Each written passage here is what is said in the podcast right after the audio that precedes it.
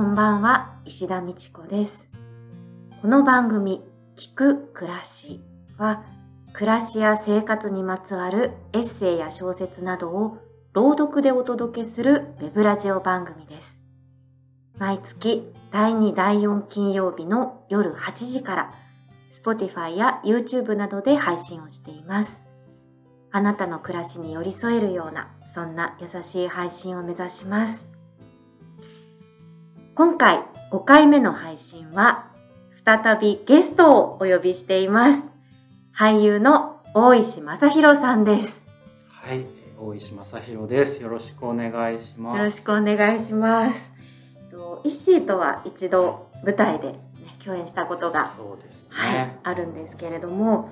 劇団ままごとやナイロン 100°C に所属しながらもスイッチ総研の副所長や聞く旅プロジェクトをまあ立ち上げたりとめちゃくちゃ幅広く活躍されてででその中であのスイッチ総研や聞く旅プロジェクトが私たちの暮らしの延長に気軽に触れられるなんかこうワクワクするきっかけを作ろうとしている企画だなと個人的に感じていましてイッシーが暮らしについて、まあ、どういう好みがあったり思いがあったりするのか興味があってお呼びいたしました。あそうなんですね。ありがとうございます。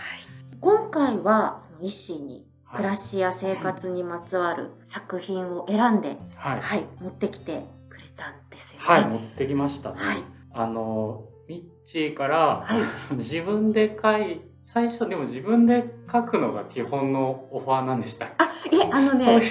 そう、どっちでも。どっちでもいい。ってあの書けたら書く。かあの書かないでもこの作品読みたいっていうんだったら、はいぜひ、はいはい持ってきてもらいたいなと思っていましたので、はい、言われまして。はい。自分で書くのはあまりにもちょっと、はい、自分の作文能力がないので、はい、あとやっぱりなんか今の時代じゃないちょっと一昔前に書かれたなんか言葉を読んでみたいなと思って探してみました。ありがとうございます。何の作品なんでえー、しょうか？とですね片山弘子さんという方が書いたはい、「身についたもの」というエッセイなんですけど、身についたもの。はい、なんか青空文化でいろいろ調べて、はい、こう気になるタイトルのものを片っ端から読んで、みたんですよはいね。でその中で気になったものをこういくつか絞って、うん。まあ、選んだんですけど、うん。い結構候補が3つ4つあってギリギリまで。うんうん、なんかね、で岸田邦夫さんのととか、ちょっと、はあい、いろいろはい。あって、りましたよね。岸田邦夫の衣食住雑感うんうん、太宰治の無趣味かな。なんかそういううん暮らし系の生活系のエッセイがうん、おおむねこう俺は衣食住には頓着がないのだとか、うん。そういうことをにこだわるやつはバカだみたいな なんかことを言ってたりとかうん、であとそのそういう態度があこの時はおしゃれっていうか粋だったのかなみたいな感じがあって読んでるうちにだんだん鼻につくようになって やめてこの片山さんのにしようと思いやなんかね、うん、こんなダラダラ喋ってて大丈夫大丈夫、大丈夫だよ。あのミッチーのこう素敵なこの企画がね、はい。あってはい、でこの初回のゲストの浦部さんうんうん、とか、はい、きっと素敵な暮らしを日々送っておられるんだろうな と思って私は。聞くだけでもすごくうん、そのこだわりを持ってうん。自分の使うものとか身の回りをちゃんと自分の手で作っていくうん、というか、ねうんうん、でミッチーにもそういうイメージが僕にはあって。そうですか、そう、そうですか。それそんな素敵な企画にはい、このいや僕もだからどっちかっていうと太宰岸田よりの人間でその暮らしが結構雑なんですよね、うんうん、だから大丈夫かなと思ってたんですよ、はい、うんうん、でそれってなんでなんだろうなって思ってでやっぱ振り返るとその自分が育った環境は結構大きいんだと思うんですよ。はい、えー僕は地方出身で両親ともそんなにその丁寧な暮らし系の人間じゃないっていうか、うんうん。割とうーんなんだろうな。今でこそ僕は演劇の仕事をして演劇を見たり映画を見たりとかする生活を送ってますけど、はい、まあ、そういうことも全くしないしそう芸術文化芸術に触れるみたいなタイプでもないしなんかそういう暮らしにこだわるみたいなことが、うん、僕の中でそういう選択肢としてなかったんですよね。で友達もそんなに多くないし 僕が。そうするとこうそういった人にも今までそんなに出会ってこなくて、うん、えだからなんかそういうことにこだわるっていう発想がそもそも結構大人になるまでなくて、うんうん、大人になってからあみんな部屋の作りとかにこだわるんだとか、うんうん、どんな椅子をとかどんなテーブルをとかあと何を育てるとか、うんうんうん、食べるものに自分で何か作るものに素材にこだわるとか、うんうんうん、あそうやってみんな生きてるんだなっていうことを割と20代半ばとかにちょっとずつ、気づいたような感じがあって、うんうん、でなんかまあ憧れっていうかあいいなと思うんですよ、うん、でもこう上手にできないんですよねそういうの。部屋のインテリア私もだよえ嘘ですよ。絶対絶対いいな感じのカーテンとかってある。あそうか。あちょっと意外でした石の中で結構こう好みだったり、うん、こだわりがあるのかなっていうイメージだったので、そうなんですね。うんうん。あいやあない憧れはあるけどできないっていうのがあるし、どうしたらいいかわからないっていう。だからやばいですよ僕の部屋とか。もうなんなんこだわりのかけらもないっていうか。そうそうなんだね。でもまあそれこだわる人になりたい気持ちあるから、うんうん、丁寧な暮らし系の YouTube とかをちょっと見たりして、うん、あこうあなるほどとか思いながら、そう学習していくしかないっていうかなんかそういうふりをしていくことはできるのかもなってちょっと思って。学んで真似するとか、うんうん、でその中でちょっとずつ自分の何かを見つけていくみたいなことは、これからでもできるのかなと思うんだけど、はい、それってなんかフリーだなって思ってでも別にそれが悪いとは思わないんですけど、うんうん、でもやっぱ子供時代からそういう環境にいた人とかで、うん、その本物感があるっていうかもう自分の中血肉としてそういうのが流れてるんだろうなと思って、うん、でそれってすごく素敵でなんか面白いなと思ってで今回そう片山さんの読んだ時になんかすごくそれを感じて。ああなるほどこういう育ち方をした人がこういう文章を書くんだなとかそういった生活子供の時からの生活が、まあ、立ち振る舞いとかあと文章とかにこうちょっと現れるのかしらとか思ってちょっと声に出してみたいなと思ったですね。はい、そうなんですね。はい、楽しみ。いえいえ楽しみです。じゃあお願いしてもいいでしょうか？はい、はい、頑張ります。頑張りますっておかしい。聞いてください。身についたもの。片山博子。M 夫人は私たち12、3の時からの学校友達で、昔も今も親しくしているが、彼女は実家も婚家も非常に裕福なので、趣味としての諸芸に達して、ことにお茶や歌では趣味以上の玄人である。その彼女がある時言った。私は随分いろいろなお稽古事をやってみましたけれど、何と言っても10代の時習ったものが一番身についていますね。それはおこと。家庭の人となってことなんぞ弾いている時間もなく、何年となく捨てっぱなしにしていても、ちょっとおさらいをすればすぐ思い出して昔の通りにできますものね。中年で習ったものは一生懸命念を入れて今までやり続けていても、まだ本当に身についてはいないようです。彼女のような静かな心構えの人が言うことで、それは本当だと思う。私は小学生の年から女学校の寄宿舎に入っていて、大きくなると14、5から自分の部屋のお掃除を習わせられた。それから16ぐらいからは外人教師のお部屋と西洋応接間の掃除をした。一週に一度ずつは足袋や肌着の洗濯もしなければならなかった。こんな年になっても割合に楽な気持ちで掃除や洗濯ができるのは、10代で覚えた仕事が芸ではないが身についているのであろう。それに比べると、卒業前1年ぐらいは1週間に3度まかないの手伝いに行ってお惣菜の煮物をしてみたり、一週に一度ずつ先生方の洋風の料理のお手伝いもした。しかし、料理の才能がないのか、あるいは大急ぎの付け焼き場であったか、私はとても料理が下手で、自分の手で面倒なお料理をこしらえて食べる楽しみを知らない。所詮は主婦としての資格に落第であるが、これはその道の好き嫌いとか、手が不器用とか言うばかりでなく、主婦生活のほとんど一生のうち、明治、大正、昭和の戦争が始まるまでの長い月日を人任せにしてもご飯を食べていられたからでもある。今になって自分自身の手で何一つ器用にできないのを後悔してももう遅すぎる。さて、料理や洗濯とはよほど方角違いのものに聖書がある。私には深い馴染みのもので、おそらく私の大衆の一部分ともなっているだろう。ミッションの女学校だからとはいえ、聖書は教えられすぎたようだ。日曜日の午前は教会に行き、牧師さんのお説教を聞いた。そのお説教の前に聖書が朗読されて、その中の一節を当日の説教の題とされる。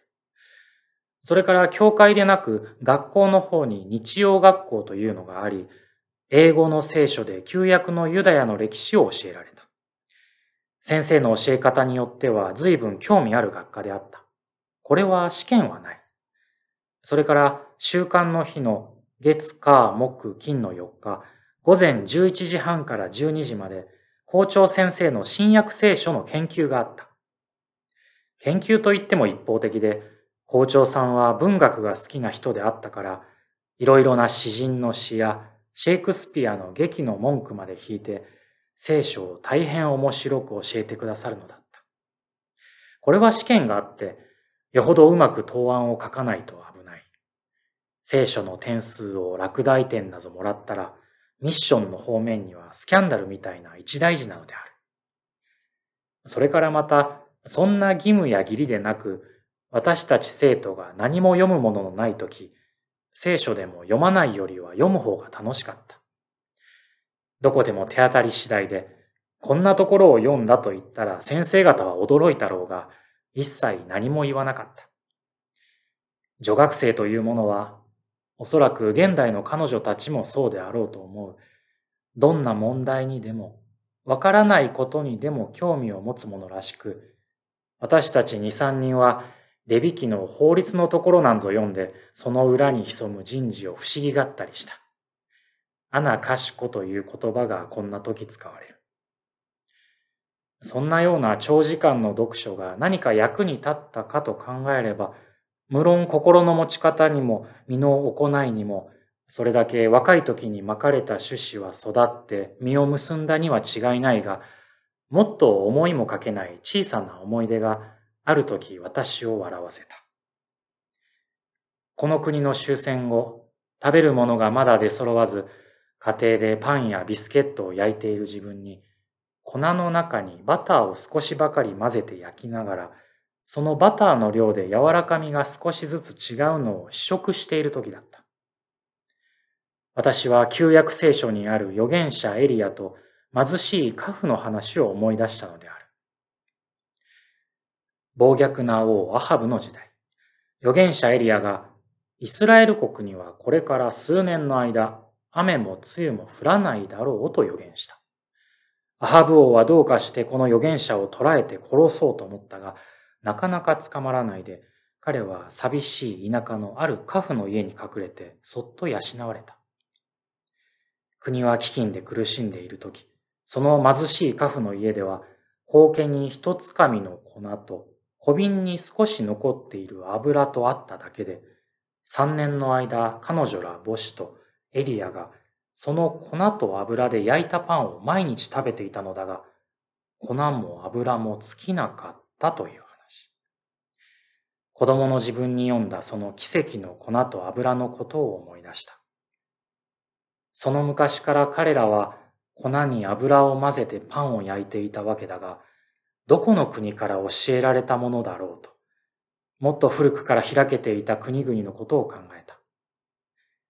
そんなような食べ物のことなぞをポツンポツンと思い出して、心はどこともなく遊び歩くのである。慣れ親しむということは、何によらずその人の身に色をつけ、力をつける。餅は餅屋にというのは専門家のことを言うのだけれど、毎日の生活に私たちの頭に潜むものや指に手慣れたものが知らず知らずに出てくるようである。ありがとうございました。ありがとうございました。ああ、ドキドキしました。どうでしたか、実際にこう声に出して読んでみて。ねうん、いや、結構 難しかったですけど。うんいやなんか口にして結構でも読みやすいなとは思って、この70年前ぐらいに書かれた言葉なんだけど、リズムがこうあってそれを口にするのがすごく楽しかったですけど、うん。はい、でもあのねミッチーみたいにバリバリやられてる人の前に、読んで聞かれるのは非常にあの緊張しました、ね。いやすごくあ新鮮に聞かせてもらいました、はい、なんかね片山ひろ子さんその女性の、まあ、方がその書かれている言葉をこう一心の声で生で、まあ、今聞かせてもらってこう立ち上がるところがまた、あの面白かったりこうここでこうグッと集中できるんだなって思いながらこう聞いたりっていう、すごく新鮮な体験でした。ありがとうございます。いやなんかこの文章の、うん、これ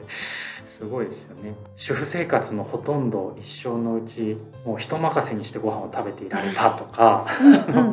ま時代もありますけど、うん、自分の部屋の掃除を学校でねさせられてるとかいう話とか。うん。なんか面白いなと思って、全然こうなんていうの自分と文化圏が違う人の話っていうか、うん、まあ。面白かったんですけど。お嬢様。ねことですよね。そう、うんうん、これ文章好きだなと思ったのは、うん、なんかそういう教養の話でもあるんだけど、うん、最終的に落ち着くところが、うん、戦後パンをこう焼く作業をしながら、うん、その聖書のことを思い出して、うん、でそれがそのパンの起源のことについてこう思いを馳せるっていう、その終戦後のその風景がなんか想像するとなんかいいなって思って。そんなような食べ物のことなぞポツンポツンと思い出して心はどこともなく遊び歩くのであるっていう、この教養が心の遊びにこうつながるみたいなことが憎いというか、ね、はあ、上品だなと。思って、はい、ちょっとこう、うん、ね私もそう面白いなと思いました。知らず知らずに脈脈脈と先祖なりもっと前の人からつながっていることがある。身について何かこうつながっているものがあるみたいな。あそう改めてこうなんか気づかされたみたいなところもあってとても面白かった。です。はい、ありがとうございました。ではイッシーの今後のお知らせも教えて、はい、いただけますでしょうか。はい、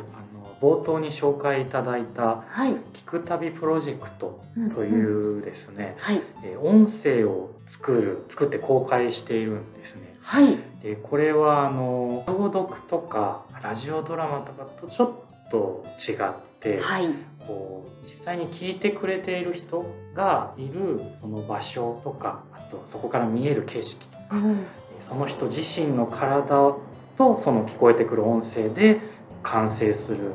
まあ、演劇作品にちょっと近いものができないかなと思って作っているものでして、はい、はい、それがあの YouTube とかサウンドクラウドとかで公開中ですのでもしご興味のある方は是非体験してみてほしいなと思います。はい、聞く旅プロジェクトですね。はい、あのリンクについては概要欄などで貼りますので、はい、ぜひはい。チェックして聞いてみてください。はい、医師他には何かか？えっ、ー、とそうですね。あのミッチーと初めて共演したというか出会った木下歌舞伎というカンパニーの作品に出演しておりまして私、はい、6月2021年6月の末に松本長野県の松本で、えー、そして7月の1日に福岡県久留米の劇場で、えー、やりますのでもしお近くの方いらっしゃれば、はい、ぜひお近くの方いやいいところいいところですね。わあどうか無事に、そうですね、まだちょっとねどうなることやらわからない部分もありますが。じゃあその情報もそうですね。リンクは載せて、えー、おきますので。ぜひはい。お近くの方チェックしてみてください。はい。他にははい。他には？えっとメモにそうです、ね、はい書かれて。あありがとうございます。はい、これも紹介してもらったスイッチ総研という、ね、はい、団体を私副代表副所長という肩書きでやっておりましてこれはあの、はい劇場の中で舞台上でやる演劇じゃなくて、うん、街中、うん、今までいろんなところでやったんですけど、商店街とか、まあ、公園とか広場と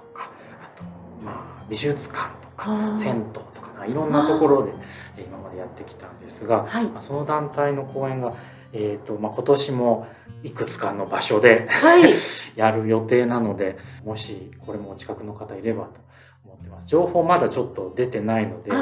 スイッチ総研のホームページとか、はい、ツイッターを見ていただければ基本無料でこう見れるようなフラット予約とかせずにフラットその場に立ち寄った人が一瞬で体験できる演劇というのをやっておりますのでちょっと情報チェックしてもし、えー、お暇があれば足を運んでみていただければありがたいです。はい、ぜひこちらも概要欄の方に貼らせていただきますので、はい、ぜひチェックしてみてください。はい、ありがとうございます。では次回の聞く暮らしは6月25日金曜日の夜8時です。先人から学ぼうという思いも込めて青空文庫さんから竹内幸三の詩を何編か朗読いたします。番組へのご意見ご感想はメッセージフォームからお気軽にお便りください。今回の収録こぼれ話などは、聞く暮らしのツイッターでもつぶやいていますので、ぜひチェックしてください。それでは、本日のゲストは俳優の大石正弘さんでした。ありがとうございました。ありがとうございました。